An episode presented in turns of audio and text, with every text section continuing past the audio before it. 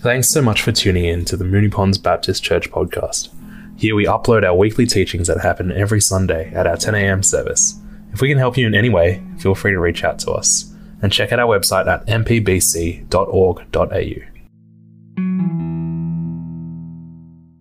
1 Samuel chapter 16. The Lord said to Samuel, How long will you mourn for Saul, since I have rejected him as king over Israel? Fill your horn with oil and be on your way. I am sending you to Jesse of Bethlehem. I have chosen one of his sons to be king. But Saul said, but Samuel said, How can I go? If Saul hears about it, he will kill me.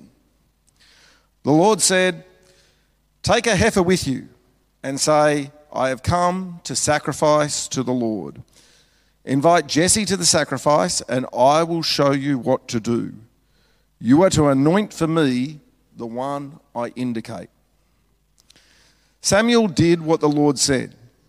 When he arrived at Bethlehem, the elders of the town trembled when they met him. They said, Do you come in peace? Samuel replied, Yes, in peace. I have come to sacrifice to the Lord. Consecrate yourselves and come to the sacrifice with me.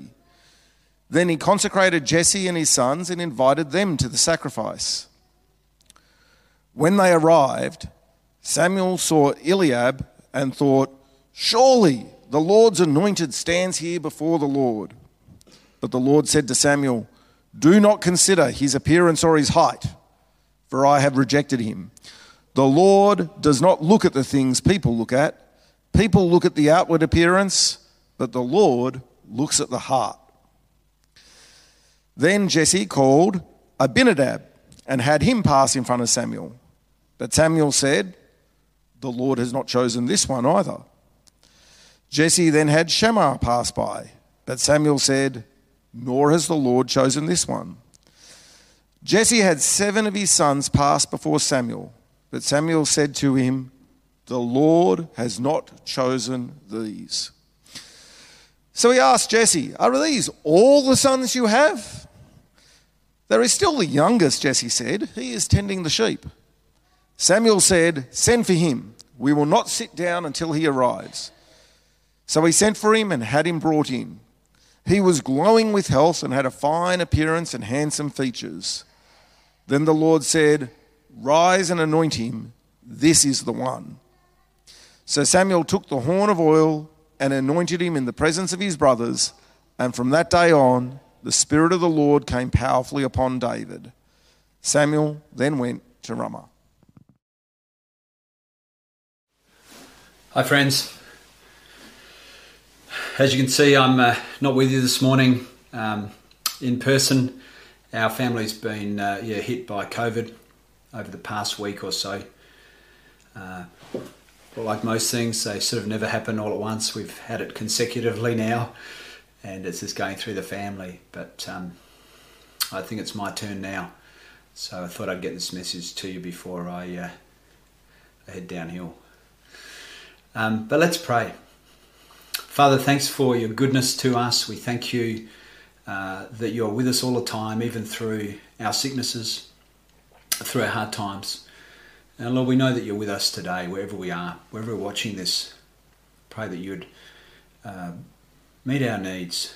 Pray that we would feel you close and your comfort and your encouragement and the and the movement of your spirit whispering to us how much you love us and directing and guiding us. So I pray that you'd help us today as we get as we grapple with the, the story today, that you'd help us to become uh, become um, better listeners to your voice. We pray this in Jesus' name. Amen.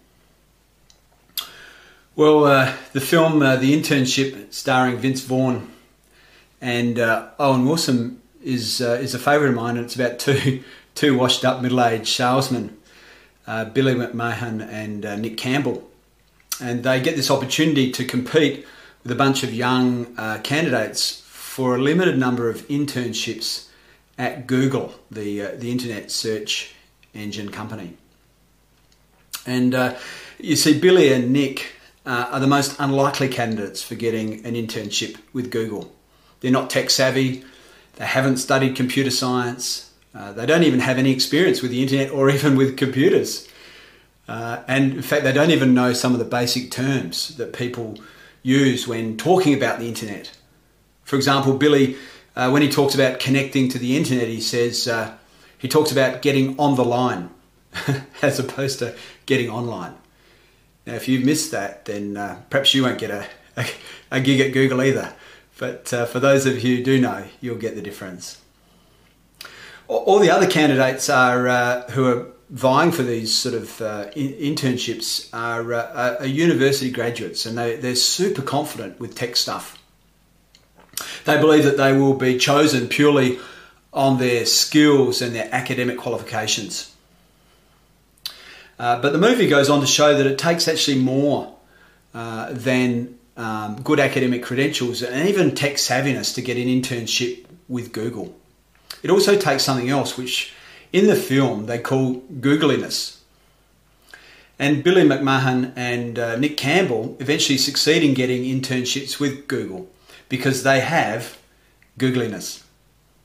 They listen to people, they're personable, they're loyal, they're hardworking, they're they're leaders in a sense in their own way. And uh, uh, they also persevere in difficult situations. And it's these qualities that are actually thought to be secondary and even perhaps not even considered important by all the other candidates actually win them internships at Google.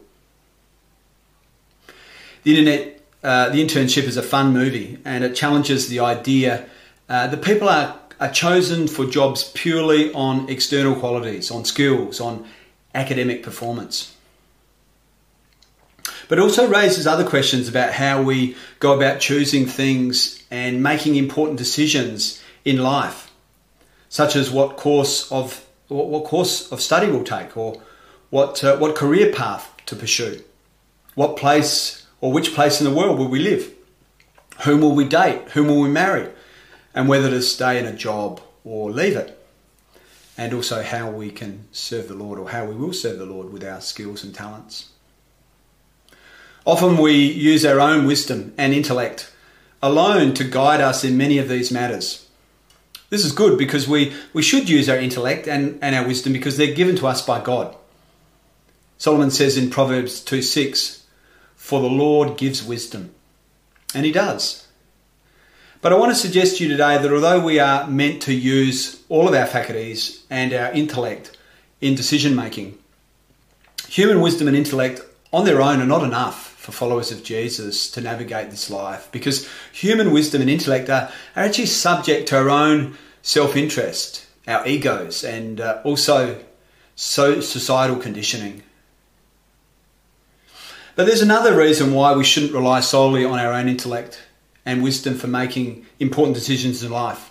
You see, you see, intellect and, and human wisdom actually offer no help when it comes to deciding about important things that, that God calls us to do that just don't register on any human index, whether that be financial or in terms of career development or even social standing index.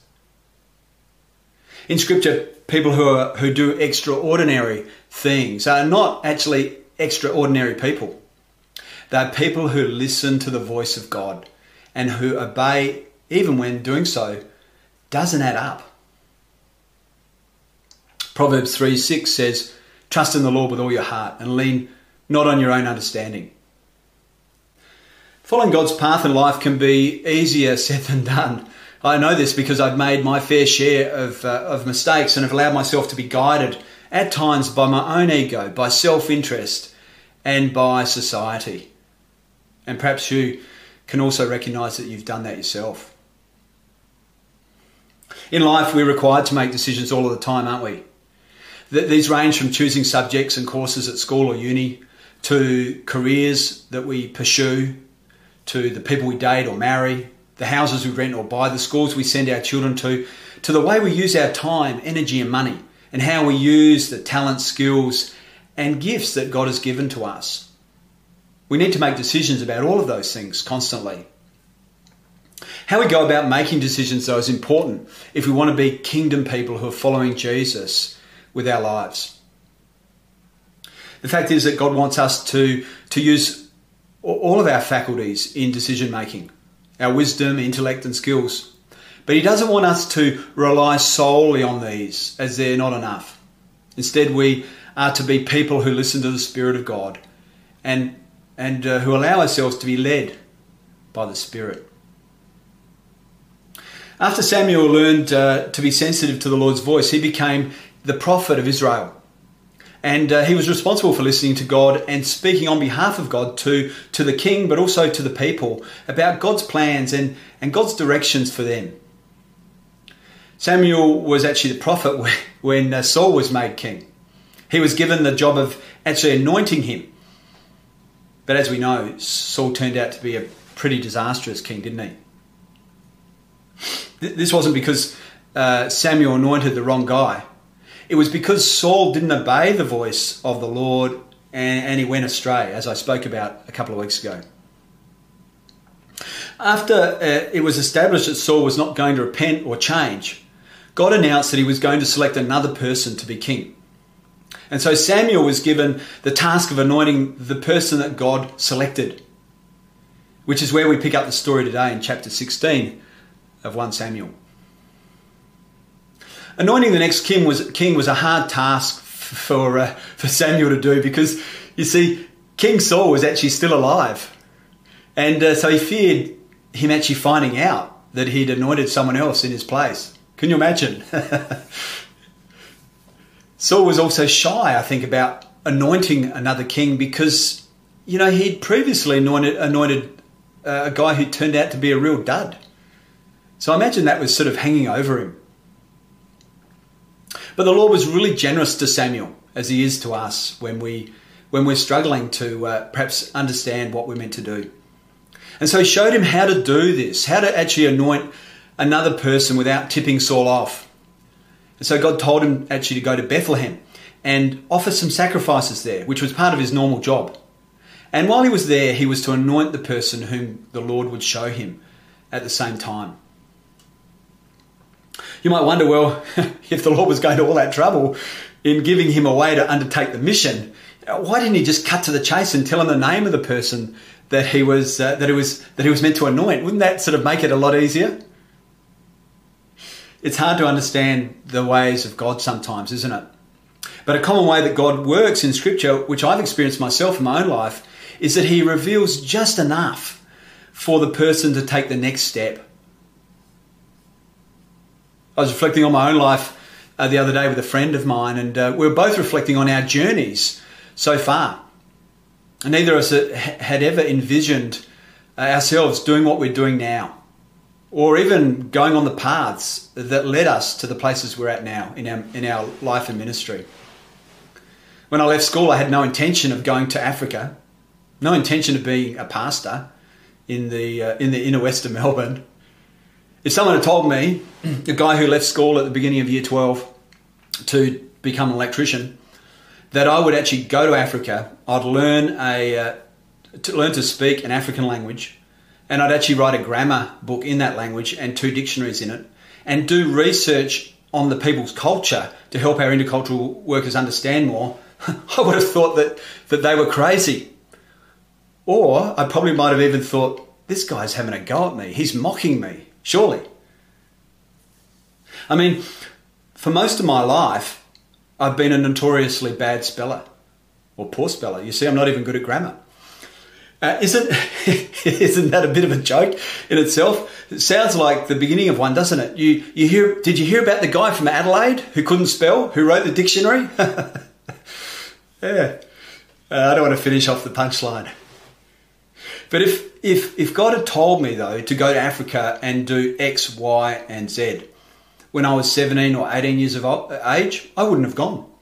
I would have laughed and I would have refused, given my, given my understanding of myself at that time. But God is notorious for doing the impossible and giving people just enough information for that moment in time to help that person make the necessary steps needed in his plan. And perhaps that's what where you're at today in your own life. Maybe there's some steps that God is encouraging you to make that you need to need to follow through on. In 1 Samuel 16, the Lord speaks to Samuel and tells him what he wants him to do. We're not told how the Lord spoke to Samuel, but given that when, when the Lord spoke to him when he was young, when he was a boy, in an inaudible voice, in other words, a voice that you couldn't hear, we often assume that it was probably a similar way that, that God was communicating. however, however, the communication was most likely spirit to spirit, God's spirit to the human spirit. In fact, in Romans 8:16, Paul says, "The Spirit testifies with our spirit." That's the Holy Spirit. So there's this there's this communication going on that God can do with us to stir our hearts, to quicken our hearts. And this is the way that uh, that I've often heard the Lord speak uh, to me in my life. An idea will come into my mind about something, and as I meditate on it and pray about it, I I discern, I, I actually get a bit excited. I, I feel a sense uh, either that it's from the Lord or it's not. Sometimes the Holy Spirit might uh, give instructions, as is, as is the case here in 1 Samuel 16. But God can also encourage us to do things that we feel inadequate to do, as He did with Peter the Apostle uh, when he actually felt led to stand up in front of this great crowd of religious leaders on the day of Pentecost and and tell them about the lordship of Jesus and the the coming of the Holy Spirit. That would have been a really scary and dangerous thing to do, but he could do it because he felt confident that that the God had spoken him and told him to do that. There are many different ways that the Lord speaks to people, and uh, often we think that it's actually only through Scripture, through the Bible, that God speaks. But in Scripture, we read that God communicated uh, with people through angels. Um, spirit to spirit, as I've already mentioned. Uh, he gives people a desire also to do something. God can do that. He can also speak through the opening and closing of doors to different things, and through dreams and through other people's words to us. And he can also speak and does speak to us through pain. In Samuel's case, it was actually pain that I believe opened him up to hear the, hear, hear God's voice at this time. The pain of Saul's failure had impacted Samuel, and it was during this period of grieving that the Lord, uh, that the Lord who, who um, that the Lord spoke to him and told him to go and anoint uh, another king in his place. And and sometimes pain can actually get us to listen, can't it? When we might not otherwise, or might not be willing to do so when things are going fine. The pain of Saul's failure caused Samuel to reflect on the qualities of God's anointed servant.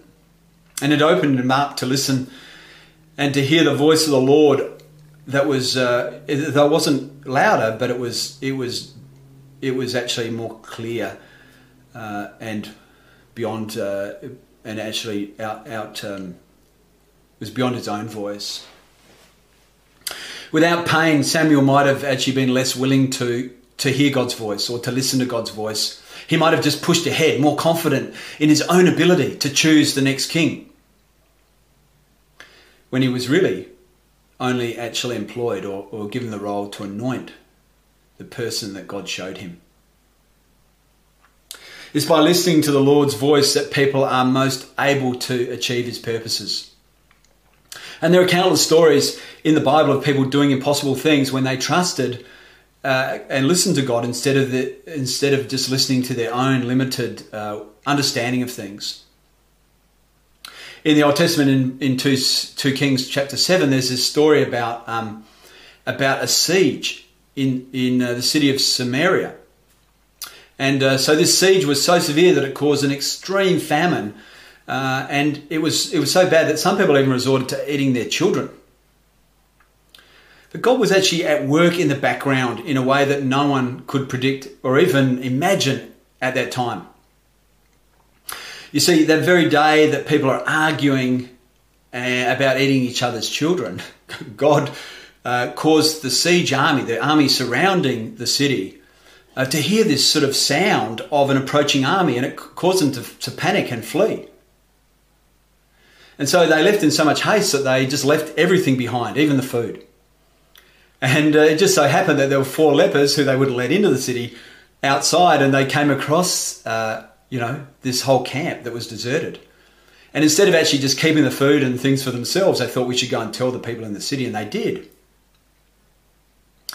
And uh, they notified the city and the, the city leaders, and in, and in one day, one single day, the entire situation of that city changed, and the city was flooded with food. Can you imagine? No one else did. After God overcame Samuel's objections about uh, him going to Bethlehem, he went there with his cow to sacrifice, and he prepared to anoint the person that God uh, that God wanted to show him. And so God actually had given Samuel really clear instructions about who was doing what in this scenario. There was it was not ambiguous. God said, "I'm sending you to Bethlehem because I have chosen one of Jesse's sons to be the next king." Pretty clear, right? Then he says to Samuel, "Your job is to anoint the one that whom I indicate to be king." It's not rocket science. God even repeated the process several times in, in uh, to him uh, so that he would get the point. But it seems that even a trained listener like Samuel was overcome by his natural instincts. As soon as Jesse starts bringing in his sons for him to look at, Samuel suddenly switches role and starts starts trying to do God's job. He begins assessing and choosing according to his own criteria of what he thought would be the best characteristics of a king. To use a modern a psychological term, he was thin slicing, which is, which is to quickly assess something according to your own preconceived ideas. And so this is a really great story because it shows that even prophets are tempted to rely on their own understanding. God has given us intellect and wisdom, and we're to use them. I don't expect uh, God to guide me uh, on what I buy at the supermarket, particularly when I'm in the cereal aisle or when I'm at the fridge picking yogurt. I listen to Wendy. But strangely enough, I always hear the voice of the Lord very strongly when I'm in the chocolate aisle, and maybe you do too. As Jesse's sons uh, come in one, one by one, Samuel takes a quick look at Eliab, the firstborn, and thinks, yep, too easy. This job is too easy. He looks like king, kingly material to me. Bang! But Samuel hadn't learned the lesson from Saul. You see, Saul is often referred to as the people's king because he was, he was the king that you and I would choose every time. You see, he looked like a king. In 1 Samuel 9 2, it says that Saul was handsome and that, that he was head and shoulders above the rest. You know, he's the sort of guy you see on Narnia. This is classic thin slicing. But God never looks down from heaven and says, Wow, that's a great physique. Hmm. Or, uh, Oh, wow, great abs. Or cool haircut. Or great resume. God's standards are different because He doesn't look externally but he looks internally at our hearts. In one sense, that's good news. Uh, most of us have tried to measure up to the world's criteria, and, but few of us have actually succeeded. But in another sense, it's also problematic, isn't it? Because our outward appearance might uh, not be, you know, not, might not be up to scratch. But, um, but if we're honest, our heart conditions are probably worse. We spend hours, don't we, caring for our bodies, decaying as they are, or on our resumes, trivial as they will be in eternity. But many of us never actually think about the qualities of our hearts. It's surprising to see Samuel make such a rookie mistake again, isn't it? Choosing a king from appearances. But this is where the Lord speaks again to Samuel and he hears God's God in his spirit say that Eliab is not the not the guy is not the guy that God has chosen. God tells Samuel plainly, Do not consider his appearance or his height, for I have rejected him. The Lord does not look at things that people look at. It's a great story because it shows that everyone else at that sort of at, at, at Jesse's house that day, everyone in the story is actually thinking in the same way as Samuel. No, no one's sort of thinking really differently. You see, Jesse paraded seven of his sons in front of Samuel, and each one is rejected by God. No, no, No. if I was Samuel, I would have been tempted to, to choose one from that bunch, but Samuel didn't. He stuck to the program. Instead of just choosing the best of the bunch, Samuel was courageous at the end and he asked a, a, a seemingly really dumb question. Hey, Jesse, are these really, are these all of your sons? Uh, I guess people had a lot of sons back then or children. Maybe they did forget a few, but I don't, I don't think that uh, he forgot that he had this other son. He just didn't consider him kingly material. It's then that Jesse remembers another son.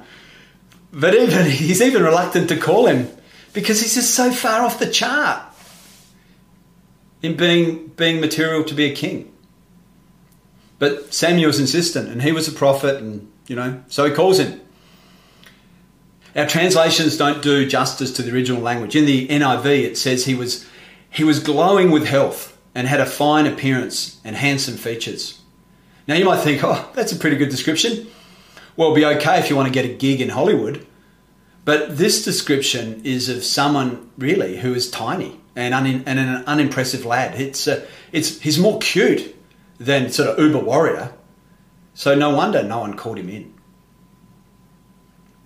But that's the point of the story, isn't it? You see, we think we know enough. We think we, we understand. We think we've got what it takes, but we don't. When we think about what to do with our lives and or when we make important decisions, we, we don't actually see all of the factors or we don't even see what lies ahead. And we seldom take account of our own ego or our self interest or the so- social conditioning that society's placed on us. And so we choose things based on external circumstances where, where actually God chooses and guides from looking at the heart and also by looking in eh, by using his insight of what lies ahead and, and his own purposes that he wants to fulfill. The thing is, we would all choose Saul and Eliab nine times out of ten instead of David. But the result of doing that can be terrible for our lives, and it would also be terrible for us as a community of Jesus followers who are seeking to follow God on mission in the community in which we live and, and, uh, and play. Fortunately, Samuel felt a check in his spirit. He discerned God's spirit tell him that Eliab was not meant to be the next king. And when tiny David appeared, he sensed against his own judgment he sensed the Lord say, This is the guy, anoint him. And so Samuel got on with his job and he anointed him there and there. And the rest, they say, is history. Saul was called actually the people's king, whereas David was a man after God's own heart. He was not called this because he, he never made mistakes. He, he made plenty of mistakes, terrible mistakes. But the thing that God loved about David was he was soft hearted to the Lord his entire life, unlike Saul. And so there's this pattern. There's a pattern in how God works in history and in people's lives. You see, Scripture tells us that there was there was nothing physical that attracted people to Jesus either. In the same way that there was nothing physical that attracted you know people to David. Jesus was not a uber, a mighty uber warrior king, but a suffering servant. But God, in his wisdom, made him and his death and resurrection actually the turning point of history. And it means that and a means by which we can be reconciled to God and transformed. Who would have thought? The reason why the story of Samuel anointing David is so important for us is because it tells us that we're also meant to be people who seek, listen, hear, and obey the Lord's voice, and not people who just rely solely on our human wisdom and reasoning and intellect. When you use only your human wisdom and your reasoning and your human intellect, you'll end up choosing people like Eliab and Saul nine times out of ten. And you, you only end up with human solutions to situations and problems that actually really need divine answers. So how can we how can you be a person who listens and hears the voice of the Lord in your life today? To listen and hear the Lord, you need to make some space in your life to be still and quiet. There's really no other way. Not, not just by removing yourself from actual noise, but, but also from the distractions that are so constant. You see, our attention levels are, are so low. Just think about how many times that you reach for your phone in the day. I want you to think about that this week and try and log it because we just think even a few seconds a minute we we have and we, we try to kill it just by looking at something on, on, on our phones. And it's disturbing, isn't it, that we can't sit without the need to be busy all of the time. But we need to be still and quiet at times in our days because God often whispers his intentions to people. And this is not because God has a low voice. He's not like, you know, got, got, got uh, speaking problems. It's, he speaks in a low voice he, he, he, because he's telling us things in the context of a relationship. You see, God whispers because he wants. What, what happens when you whisper? If, if I say this, you see, if you whisper to someone, what do they do? What? They get really close. and so God whispers because he wants to draw us close so that we are more dependent on him and so that we trust him uh, and trust what he's saying to us. Because what he can say to us is could be really difficult for us to hear. There are common ways to be listening to God. Reading the Bible uh, or listening to the Bible regularly is one way. That's a very common way. Spending some time each day talking and listening to God and um, you know with the scripture open is, is, a, is a great way. Connecting those together is a great and powerful way of hearing God speak to you on a regular in a regular basis. But we also need to be open to other ways that God can speak to us. And we need to learn it, to recognize his voice um, through them, which is what Samuel did, isn't it? Because he learned to be sensitive to the Spirit of God, speaking to his own spirit. As I mentioned, God can speak through giving you certain desires for things. And they, these are ways that we can actually explore perhaps uh, ministry options or, or, or path, uh, pathways in our life. He can also speak through closing doors or opening doors. You see, these doors can be, um, be in regard to what you should study, or the career, or even whether to buy or rent a house. You see, doors into certain study or jobs, um, or, per, or purchases or plans are, are sometimes actually closed for reasons that are un, unknown to us at the time. They can be really frustrating. But we should seek to discern what is being said to us by closed doors instead of just blundering on, forcing, trying to force open those doors. A closed, doors can, a closed door can be a definite no to something. It, it could also be a not yet. God closes doors also to protect us or to redirect us from what is less than His best for us. We need to listen not just to the words, but also to what God is doing in our lives. God can also speak to us through placing people in our lives who speak a word to us in season. And God can also, as I've said, speak through pain. None of these are audible voices, but we need to become more sensitive to what is happening in our lives and seek to grasp what God might be saying to us in those things. Listening to God is something uh, we become more attuned to as the more we actually participate and practice it. But when listening to God and seeking to follow what He says in your life, you also need to test everything that you hear by, by two rules. First, does what I hear contradict God's revelation in the Bible? If it does, then you need to stop and you need to reflect uh, on what, what you've heard and seek wise counsel from godly people to understand more about what you're hearing. Second, does what you've heard lead you to experience peace? and love and joy? And does it lead you to worshipping God? These are two great tests that I encourage you to apply. Friends, we need to be people who seek to listen and hear the voice of the Lord, but not just individually. It's also important that we do this as a community because it's only as we listen and hear God's voice that we will take the paths that He wants us to take and make the decisions that we need to make in confidence, even decisions that don't add up according to any human index. The Lord desires that we become more attuned to His voice. Because mission in the 21st century, as it's always been, will be only fruitful when it's spirit led. Let's pray. Father, we thank you for your word. We thank you for, um, for the story of Samuel and Saul and David. Lord, it teaches us so much. Lord, I pray that you would help us to be uh, sensitive people who, who become accustomed and attuned to listening to your voice. I pray that you would lead us as a community and individually, individually in our lives, to know the pathways that you want us to go down. Help us to be open to what you want to say to us. Lord, I pray as a community that you would um, that you would speak to us in the days ahead in, in the directions that you want us to follow. May we be attentive. May we be open. We look forward to you speaking to us strongly, Lord. We ask this and pray for this in Jesus' name. Amen.